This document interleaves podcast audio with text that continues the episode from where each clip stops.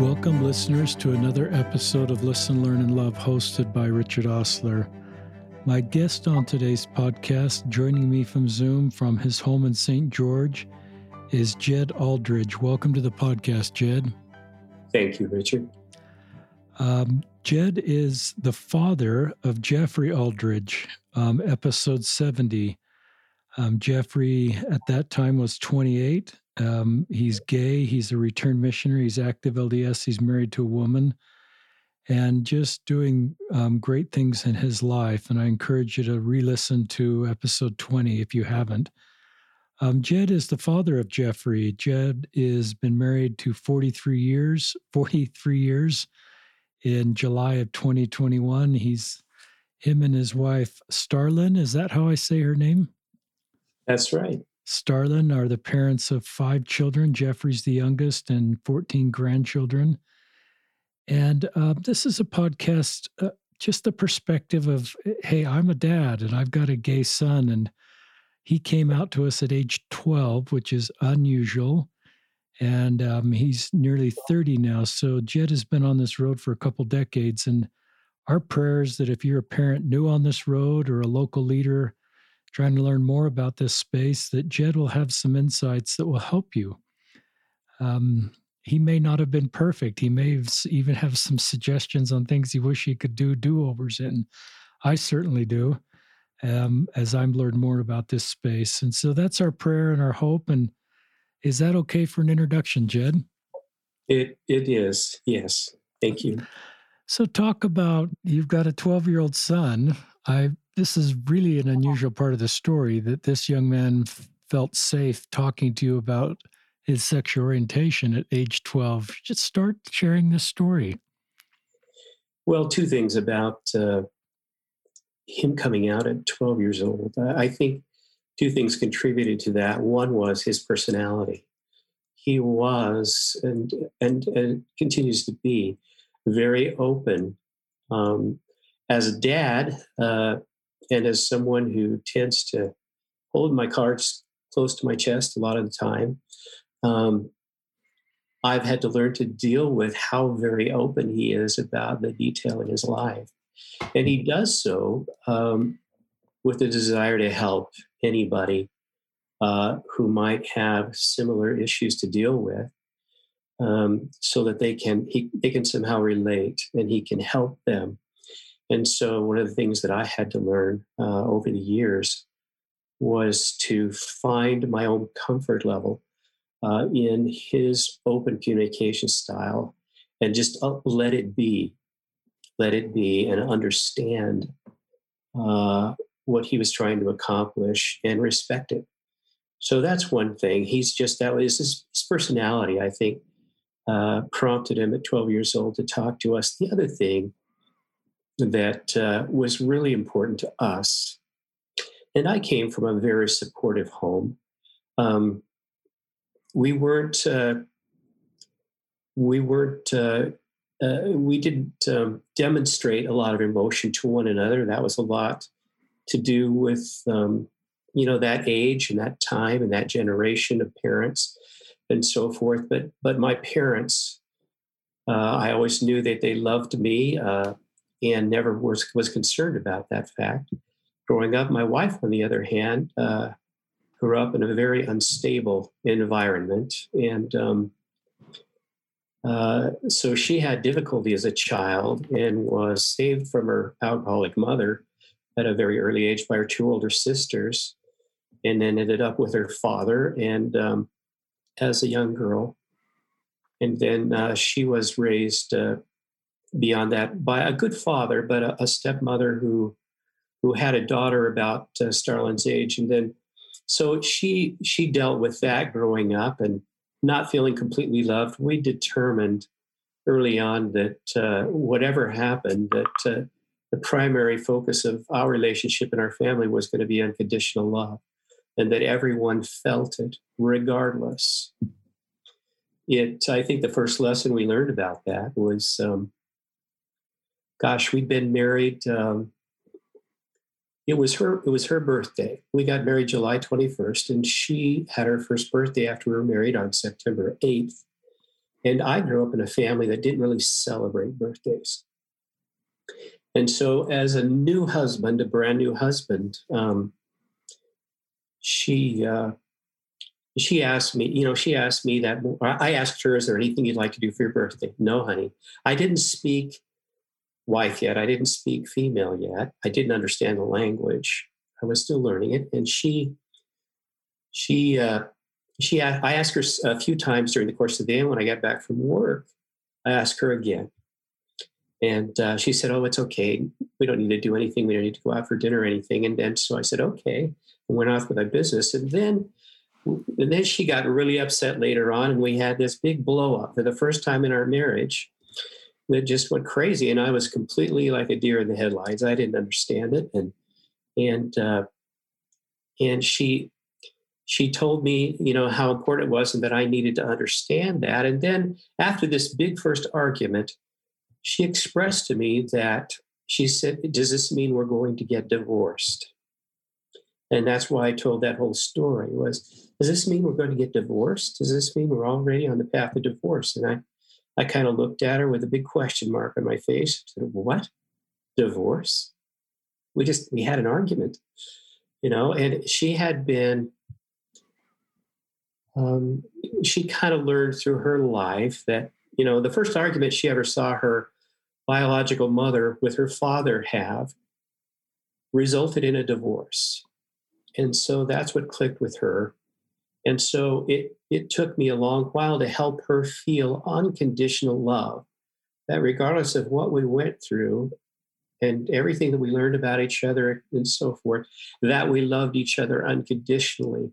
And that that was the foundation for ensuring and her certainly ensuring as the mother who was home with the kids most of the time and i traveled a lot for my work um, that she showed unconditional love regardless and so when jeff came to us at 12 years old i hope and believe that he felt that regardless of uh, how dramatic his announcement was that he would be loved and supported unconditionally that his home would always be a safe harbor regardless.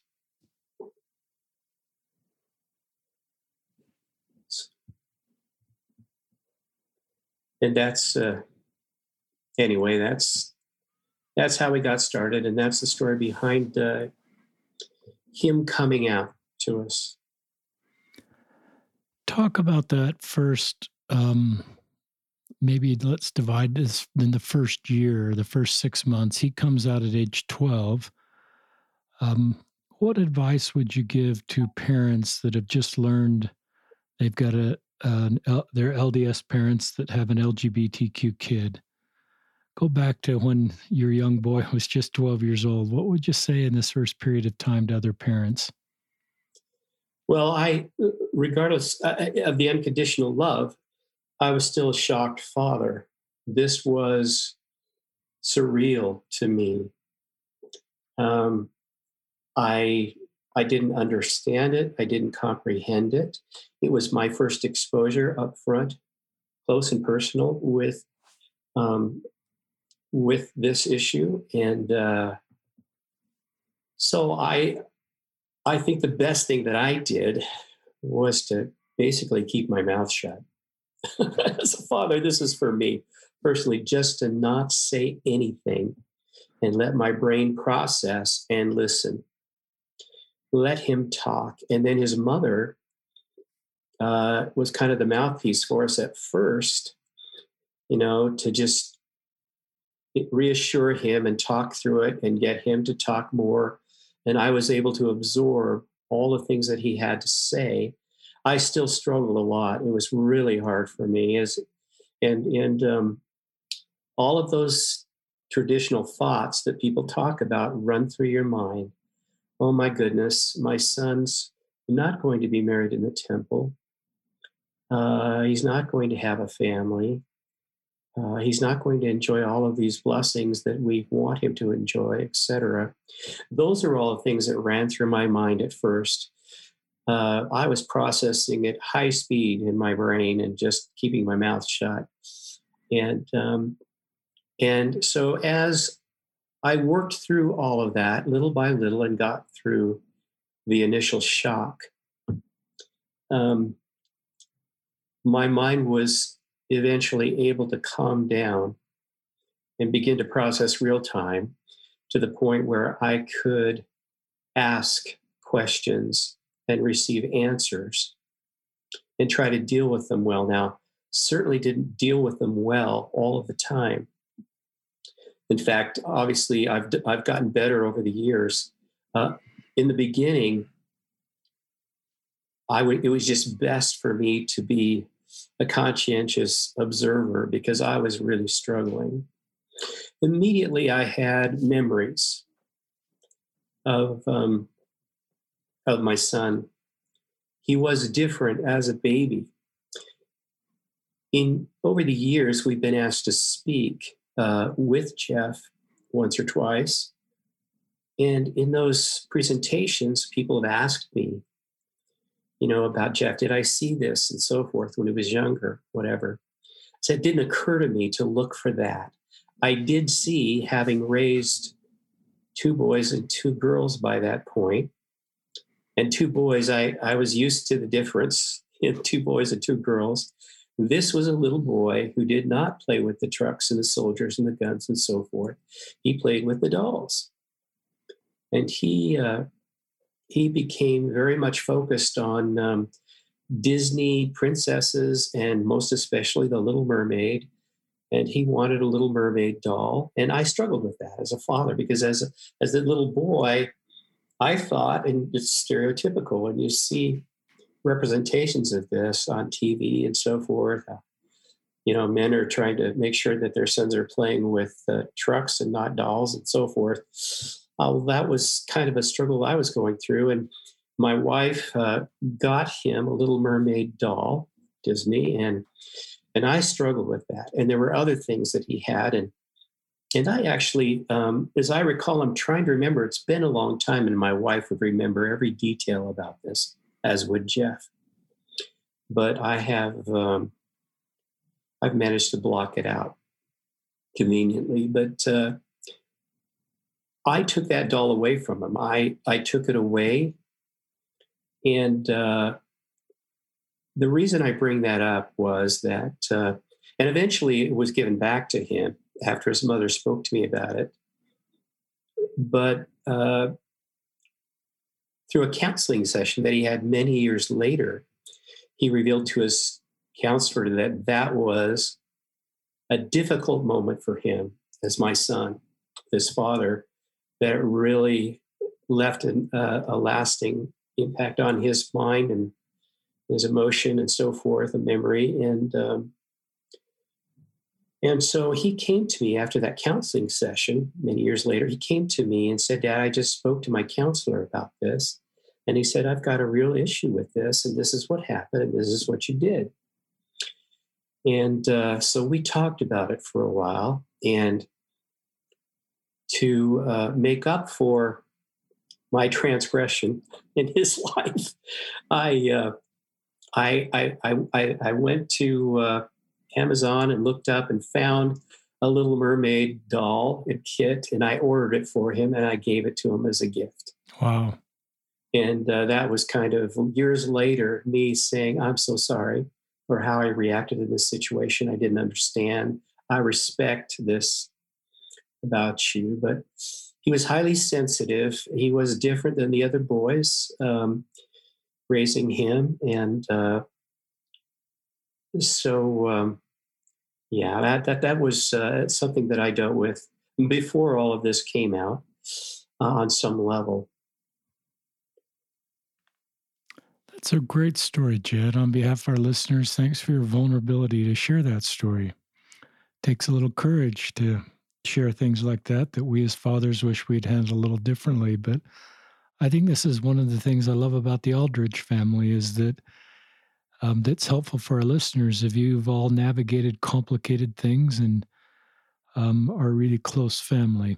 It's just a beautiful family love story. And I recognize, you know, I've got a couple kids that are pretty sensitive to this idea that we should they're better at I am of just letting their kids choose the interests that their kids want to choose and and sort of let them chart their course when it comes to their interests. I would be hesitant as a father. We're not far from the same age. I assume you're a little older than me because my, you know, well, maybe because your your youngest is about the same age as my oldest. But anyway, I would have probably responded the same way. But I think we're learning just to let our children and grandchildren follow the interests that are interesting to them and not create shame around, especially at a young age, how they want to enjoy their time. Well, I I, I understood that feeling um, from my from my personal life in that I came from a very, a very athletically oriented family, uh, football, baseball, did all of that, wrestling, several wrestling championships in the family. Uh, among the there were four boys and two girls, but uh, I was, even though I participated in sports and I liked them well enough, that I was creative. I liked to write. I was very heavily involved in music uh, from an early age.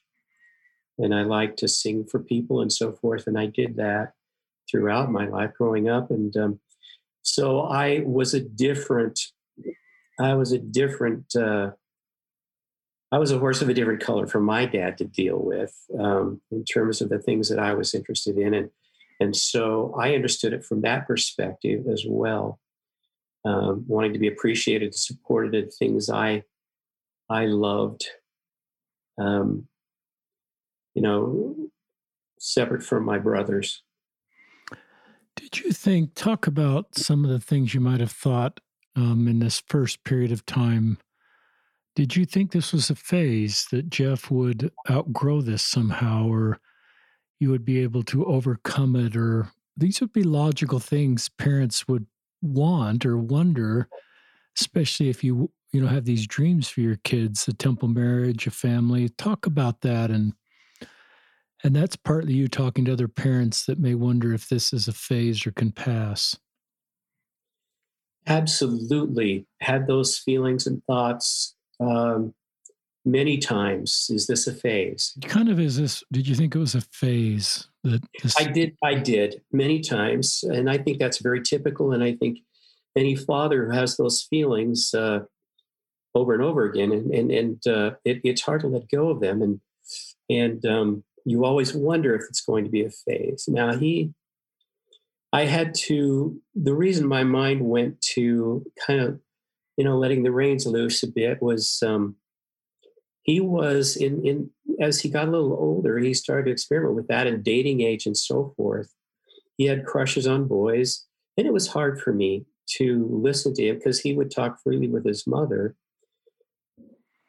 uh, about crushes he had on boys and stuff, and, and that was hard for me to listen to, and I stayed out of that because I really didn't at the time have anything positive or a, a, a, good contribution to that conversation. It was hard for me, but uh, so uh, he uh, he reached a point as he got older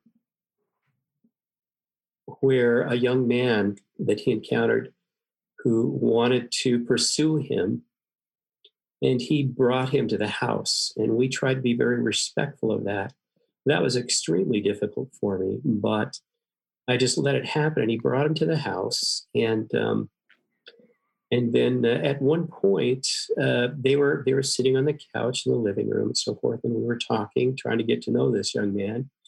And at one point, they went downstairs into the media room, you know, and closed the door. And I remember thinking, now I need to give him his freedom.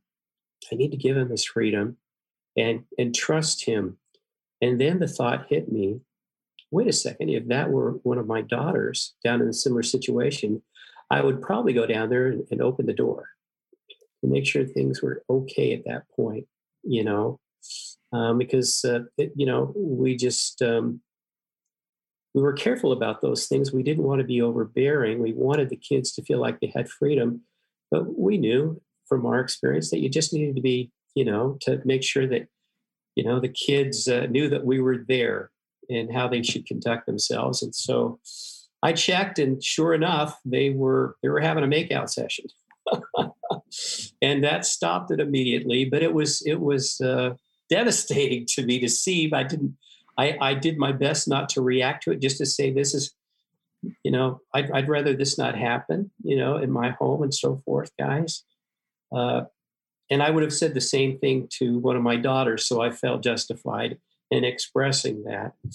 And so that's kind of how I tried to measure my responses to things too is is this what I would do with one of my daughters in the same situation or am I being unfair to him because of this you know because of his uh, orientation anyway that uh, I love that story and that's an honest story and I, I talk to a lot of parents that try to there's no real owner's manual how to navigate it this if they're gay or lesbian teenage you know age kids start to date. And i like the general principles that you lay down in your home. You have the same rules for your straight kids as as you did for jeff. And um, i think that's kind of the best way to navigate this. And i i think you're honest that it was difficult um, to see i think it's difficult for lds parents to see their gay or lesbian children same-sex date um, but I love the way you were honest about it and and welcomed and tried to get to know him. And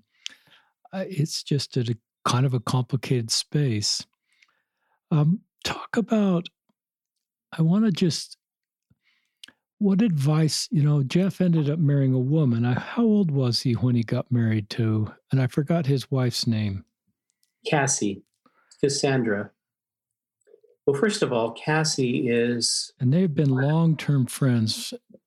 They were very close friends. In fact, at one point, Cassie had had kind of a difficult situation. Her mother died prematurely right. after surgery when she was a teenager. And she was a close friend of Jeff's. And at one point in time, because we had room in our home and there was an extra room uh, and so forth, because she was a close friend of Jeff's, we had her you know, we, we, we brought her into our home and allowed her to live here for an extended period of time because she didn't have a place to live. And uh, she was just kind of getting herself up and running as a, as a teenager and, and, and finding a job in addition to school to support herself and so on. So that's how we got to know Cassie.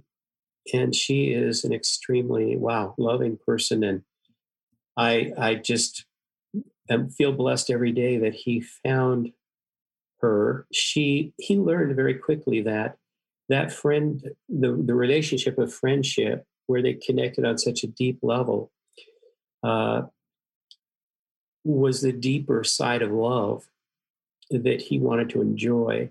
This young man that he was making out with in our home and others that followed, um, he realized eventually were very predatory and they weren't looking for relationships, long term relationships.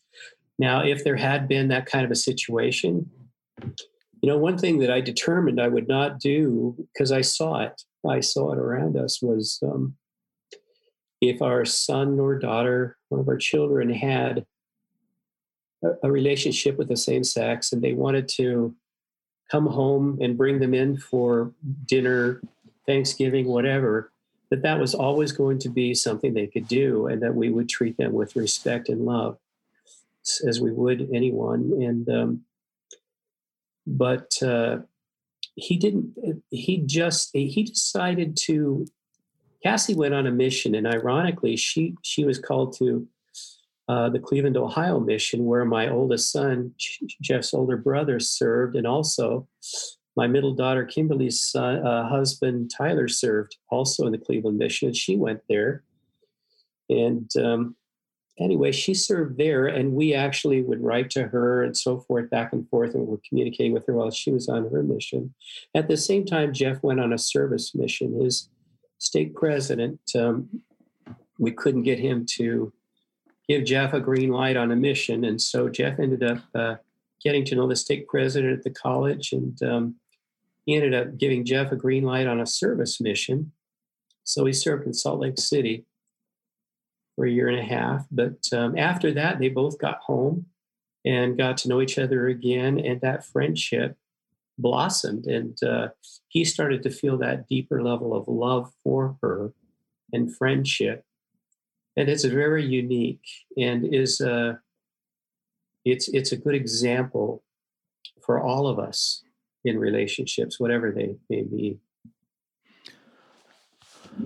Hi, um, listeners, as you may have know, I've picked up and written in the book, I've, you know, we call these mixed orientation marriages where um, one or two partners are not straight. And I kind of thought all those marriages blew up because those are the only ones I was aware of. And then since stepping in this space and doing podcasts with couples in mixed orientation marriages, I recognize that there's some beautiful love stories and those marriages are real and valid and authentic. And we shouldn't look at those marriages and be dismissive of them or say they're not authentic or valid or somehow fake. That just adds to the burden of anybody's marriage to have people looking over their shoulder and sort of judging that marriage.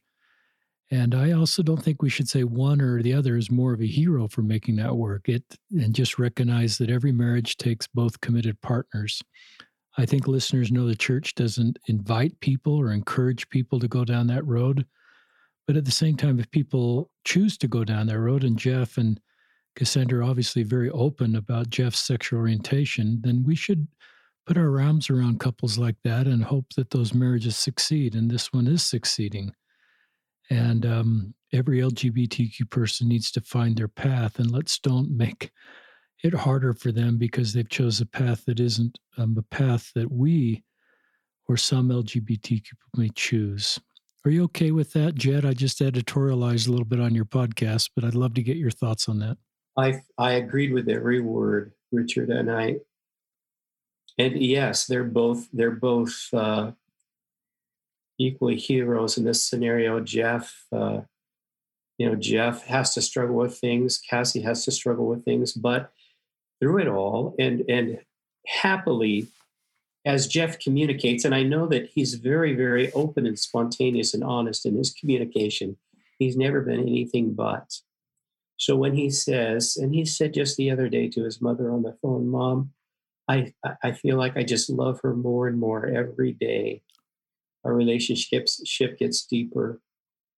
And she is his confidant. He, he talks to her about how he's feeling, and they talk openly and freely to each other. And that's part of it. But the other, another element of that relationship is those two little boys that they have in common that bring them so close together in, in ensuring that they're growing up in a healthy, loving environment. I I I think you used the word predatory to describe some of the men that were interested in your son, and um, you know, listeners, as I meet um, off the podcast, sometimes people reach out, and especially a young LGBT person, a gay man or a lesbian woman, um, my advice is if you feel like you're going to same sex date, is to go really slow and date people your age and and and recognize that you may be looking for validation in someone that supports your orientation because it's sometimes hard to get that and they may be looking for a physical relationship and not the sort of um, committed relationship that you're looking for so you just have to go really slow if you're going to go down that road and and and um, take Heavenly Father with you. And I think, just like for straight people, you need to be the very best personal space you can be before you start dating.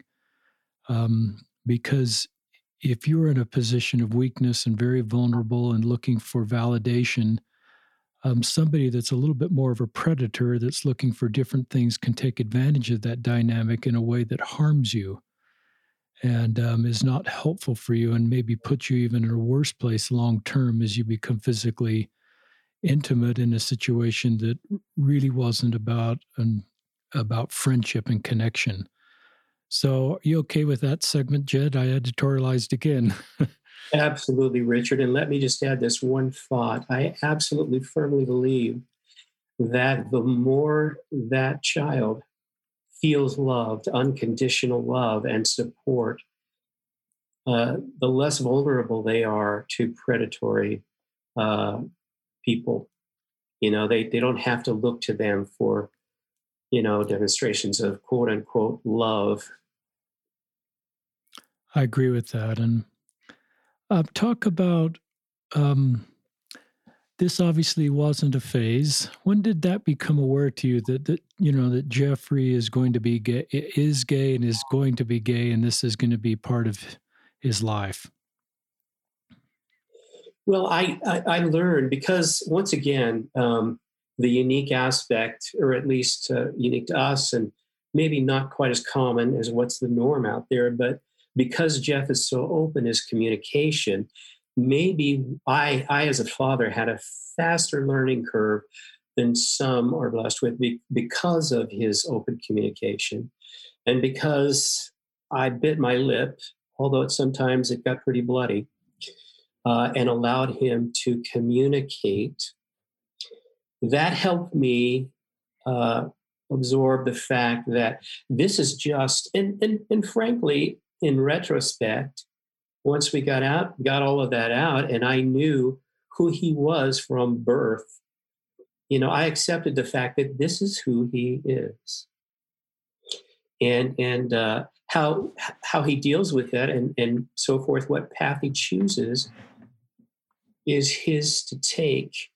My job is to support him in all of that with unconditional love. I can't say it enough and also with a listening ear and sons gay sons need involved fathers who from whom they feel support um, this is such a huge deal and i have faltered so many times in my support of my son over the years and i have been taken uh, to task many times by my wife, who is a very strong person, personality, and learned at a young age to stand up for herself. And I just, that's one of the things I admired about her was she was so strong and independent.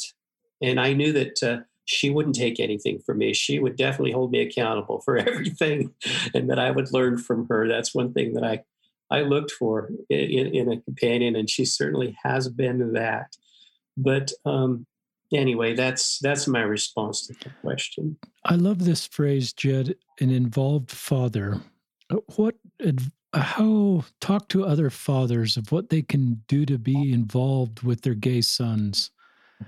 And I, I think this is more communication driven versus activity driven. And so it sounds like you've got a son that's pretty open about how he's feeling and even who he's dating or has a crush on. And talk to other fathers about well, you know, how they can be involved and what questions they can ask and what's the right level of just talking to your gay sons or daughters? Well, it took me a long time to get past this stage of running for the other room when discussions broke out and allowing mom to carry the ball. It took me a long time to get that past that stage to where I didn't think that I would uh, detract from the communication rather than add some some some positive uh, whatever perspective to it. So once I was able to get past what I what I had to do, I had to force myself in the beginning to because he he was trying to feel me out too in terms of what was safe territory with dad. You know, he did not want to light the fuse. He didn't know what the fuse was, and he certainly didn't know, other than our normal lives, in terms of how we deal with our children and so forth. He certainly didn't know how short the fuse was. So he had enough to deal with in his life. He wasn't about to go light another fuse that would blow up in his face. Um, so what I learned within a couple of years is was I had to take moments, and I tried to rely on inspiration, and and and I will, um, I will be on the spiritual side. I will testify that you will receive impressions of moments when you should approach your child and ask them how they're doing or ask certain specific questions. Those questions will come to your mind or a situation or so forth. And you have to act. The one thing you learn over the years, I learned this, a few valuable lessons early on that helped me more and more to act on impressions. And the more you act on those impressions, the more you recognize them and the more blessings you realize from them. But I, I relied on that. And, and from those discussions, I learned how to talk to my son, and he learned how to talk to me and that it was safe for him to talk to me. He also learned he could tell, you know, he can read my body language, my face, and everything, and I'm not very good at it.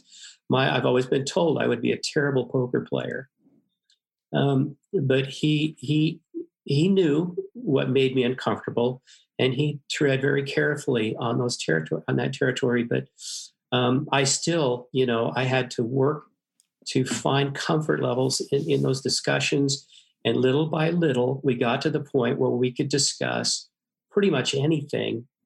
Um, you know, any any discussion that my child, and as they get older and they become adults, obviously that opens itself up to a more open and deeper conversations about life, about sexuality, etc.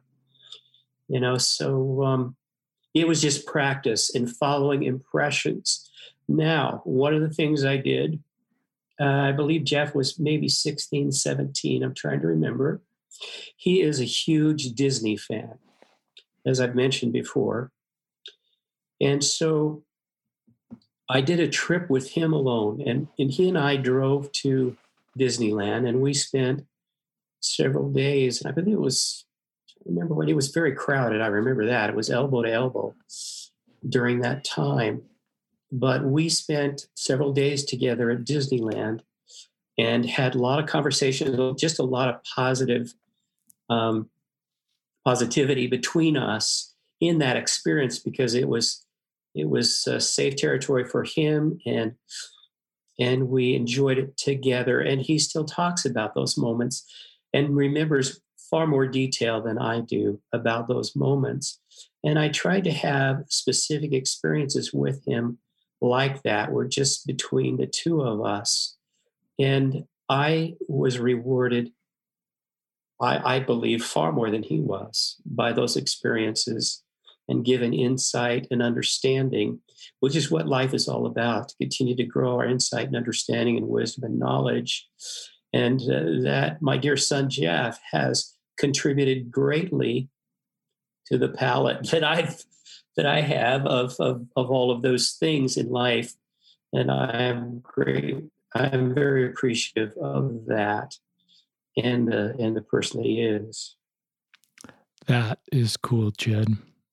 I just recognize the symbolism of going to Disneyland, spending multiple days at Disneyland, compared to taking that doll away from him as a young boy, um, and just the you know this this kind of relationship that you want to do something that he wanted to do and you were proud to be there with him and celebrate what he wanted to do. A lot of dads would love to take their sons to several baseball games in a row or several football games in a row or outdoor trucking events. I don't know. You know, I'm sort of doing the typical guy thing, but I just like that you recognized Jeff's interest and who he is and just wanted to meet him where he wanted to be and and move towards him as a parent. And so you could have this communication that then opened and how much that meant to him the symbolism of that you just wanted to be there for something that he was interested in. You're not embarrassed about that interest but you're enjoying celebrating that with him. I think that's just a great parenting story in any situation. Um, and i think it's interesting um, that this is your fifth kid. So it's not like you're you do have the perspective as you mentioned of raising two daughters and two sons and just recognizing jeff was different from a young age and adapting to who he is and adapting your parenting um, to his needs. Um, but I love that you just you know went to Disneyland with him and and sort of de-shamed anything. You know, it's a de-shaming bend if it needed to be at that point for him. It certainly did that. It's just Dad wanted to be with me and my happy one of my happy places. Um, I'd love you to talk about I, I do, listeners, really believe that parents get personal revelation for their kids. Um, sometimes it comes a little stronger through mothers. That's certainly true in our home. But I, I wouldn't want to rule out dads because um, I've certainly at times felt personal revelation for our kids. And I think our heavenly parents trust their children to us that are parents. And, and I think sometimes these LGBTQ kids are specifically assigned to, to families because the parents – will love them in a way and support them in a way that our Heavenly Father heavenly parents knew they would. And they want then, if you go down that logic road, then you want um, somebody like Jed, who has great influence over Jeffrey, to receive personal revelation as he's prayerful on what he can do to support his kids. Any more thoughts on just your role as a father and the personal revelation you receive? Well, as I talked before, um, you need to learn to be open to. And once again, it, it's it's it's almost a skill, kind of, and we need to get better at it. But it's uh, um, you know acting on impressions and having the courage and the strength and so forth to act on them. Um, for our LDS uh, listeners out there, um, and not, but uh, Jeff is one who, at, at, when he was going through a very intense time uh, through his teen years, he asked for a lot of priesthood blessings, a lot of priesthood blessings. And um, there were times when uh, it had just been maybe two days or something.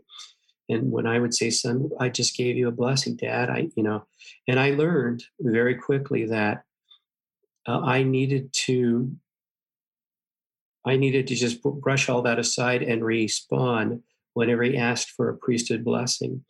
And I also learned that even no matter how often they were given, they were unique impressions that were given for the moment.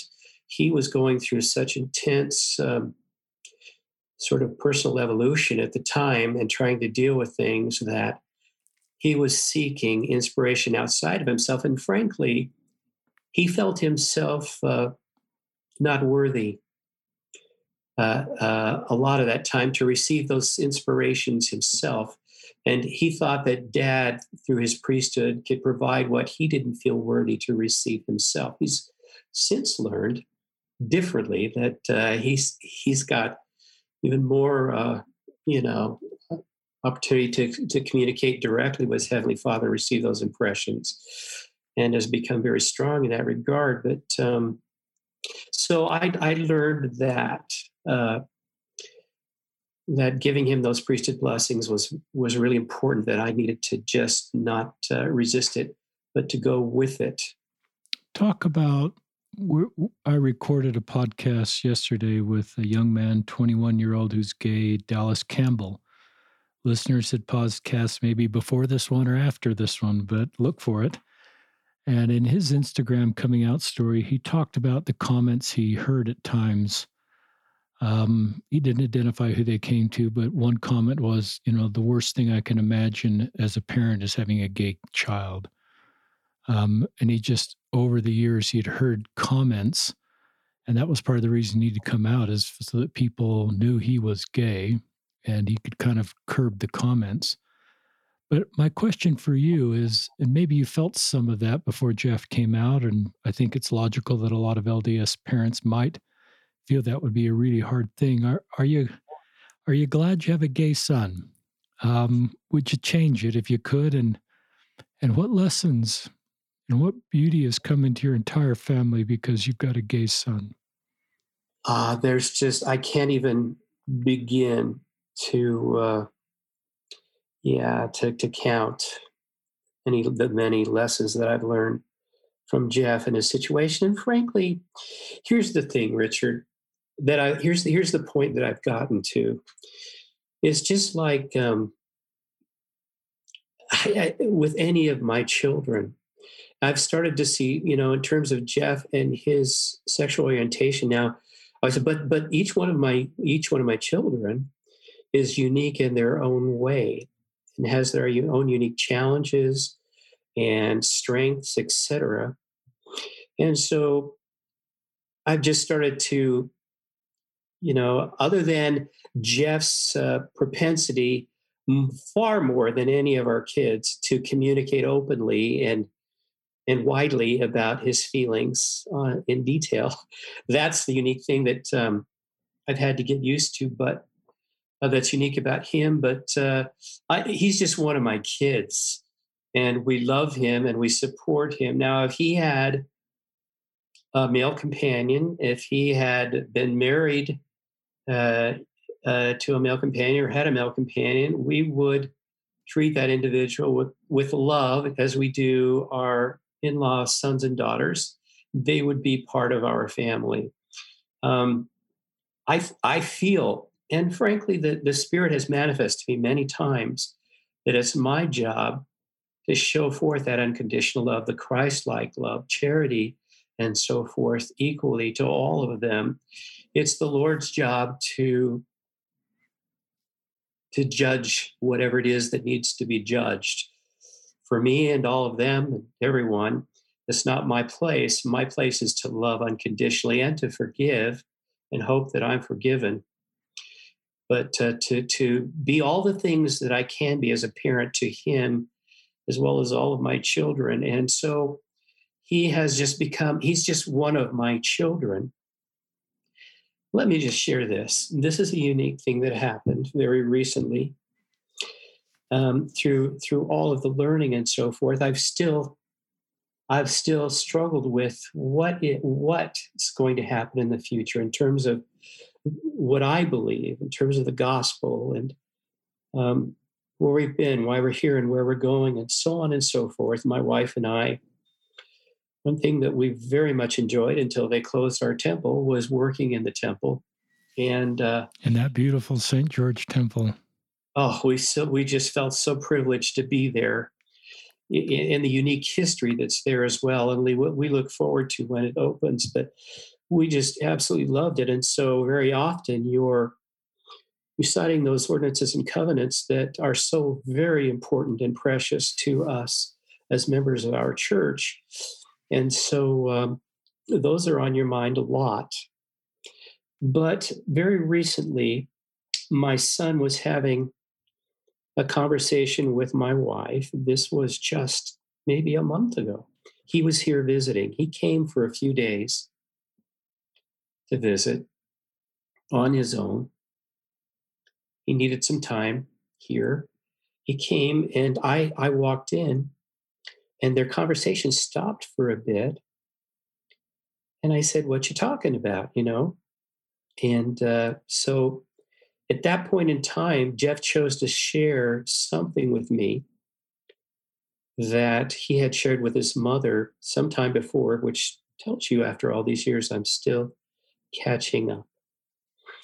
Um, but uh, there were insights that he gave me spiritually, impressions that he had received in his own personal spiritual life that he had shared with his mother and subsequently shared with me because he wanted me to be ready for it. And he felt in that moment that I was. And he shared some things with me that just pierced my heart.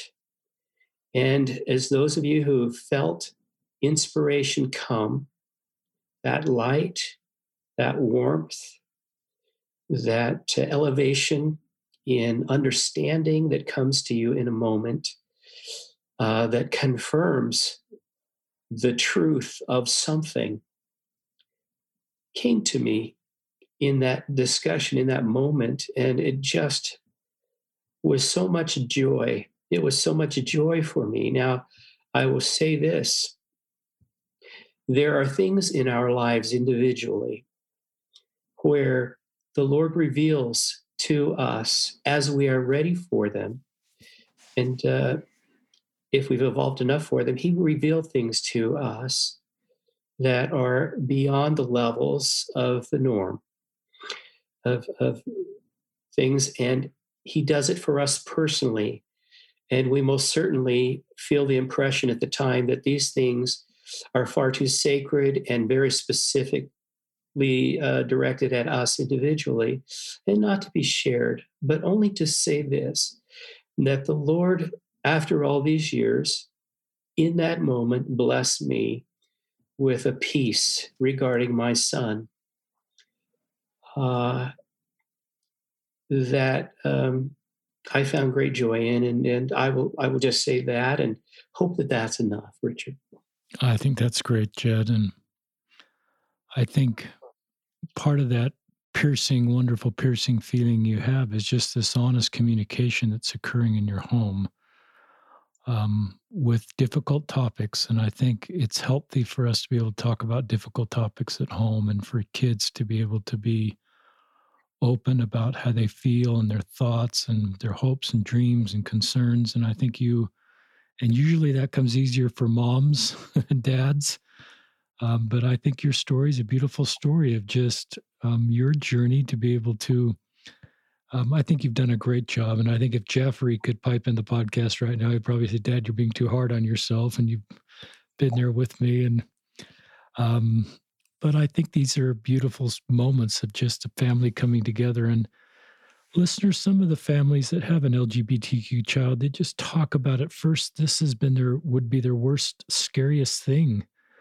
Um, as a couple's planning their future and thinking about their kids, and they would sometimes think, well, one of the scariest things that could ever happen to us would be have a gay kid. And then they then that reality happens. And then after a period of time, a lot of families and a lot of you are listening who know this firsthand just talk about how this has just taught us the gospel of Jesus Christ, brought us closer together, increased our family's ability to have honest and vulnerable and needed and healing conversations, and has just been a blessing to our family. And so, this very thing we were the most fearful of in some ways has become the greatest blessing. And the LGBTQ person that's in the middle of that is often somebody with incredible Christ like attributes and gifts and contributions. And one of Jeff's is his open communication. That's a gift. Um, and so that's just for those families that are new on this road and um, just learning about an LGBTQ child.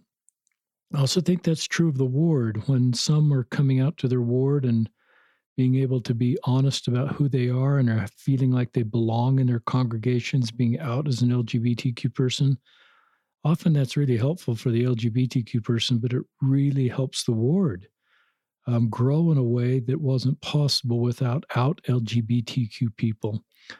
And that's certainly been true in my life to have more people in my life that are LGBTQ and the things that they teach me about the gospel of Jesus Christ and to firsthand see their ability to lift and heal and bring hope to others.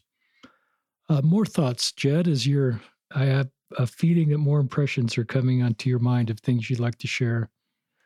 You know, how your family's just how we're all better off by having LGBTQ people. And even though that's something that I'm sure you and Starlin, when you're first starting your family 40 years ago, never thought would happen. You know, now at 43 years later, you've been on this road for almost two decades with Jeffrey. I assume you wouldn't change anything. And I assume your family's closer together and you better understand the gospel of Jesus Christ. Jeff has a strong testimony.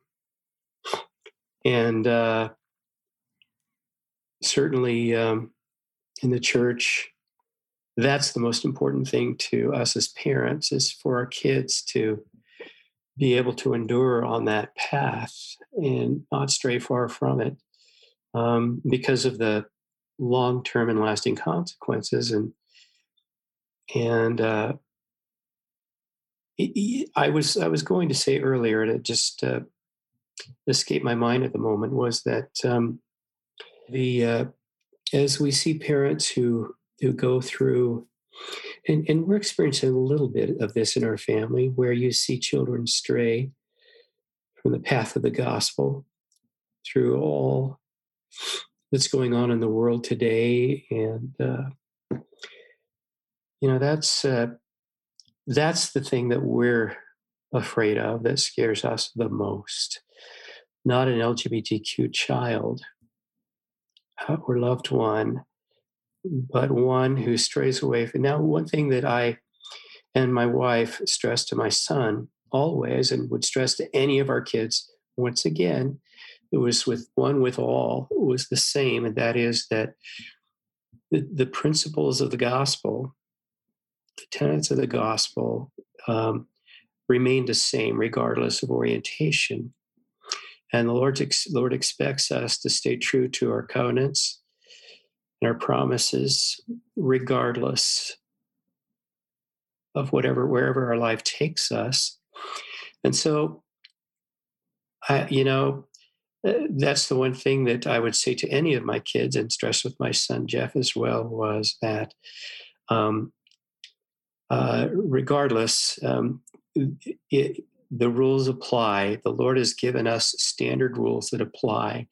He is the only, He'll sort everything out in the end. And that's where we have to have faith that in the end, the Lord will judge and he'll sort everything out in the end and make sure that everyone is treated fairly according to their life experiences. Those are great thoughts. Great thoughts about the gospel of Jesus Christ and how to apply it practically in a family.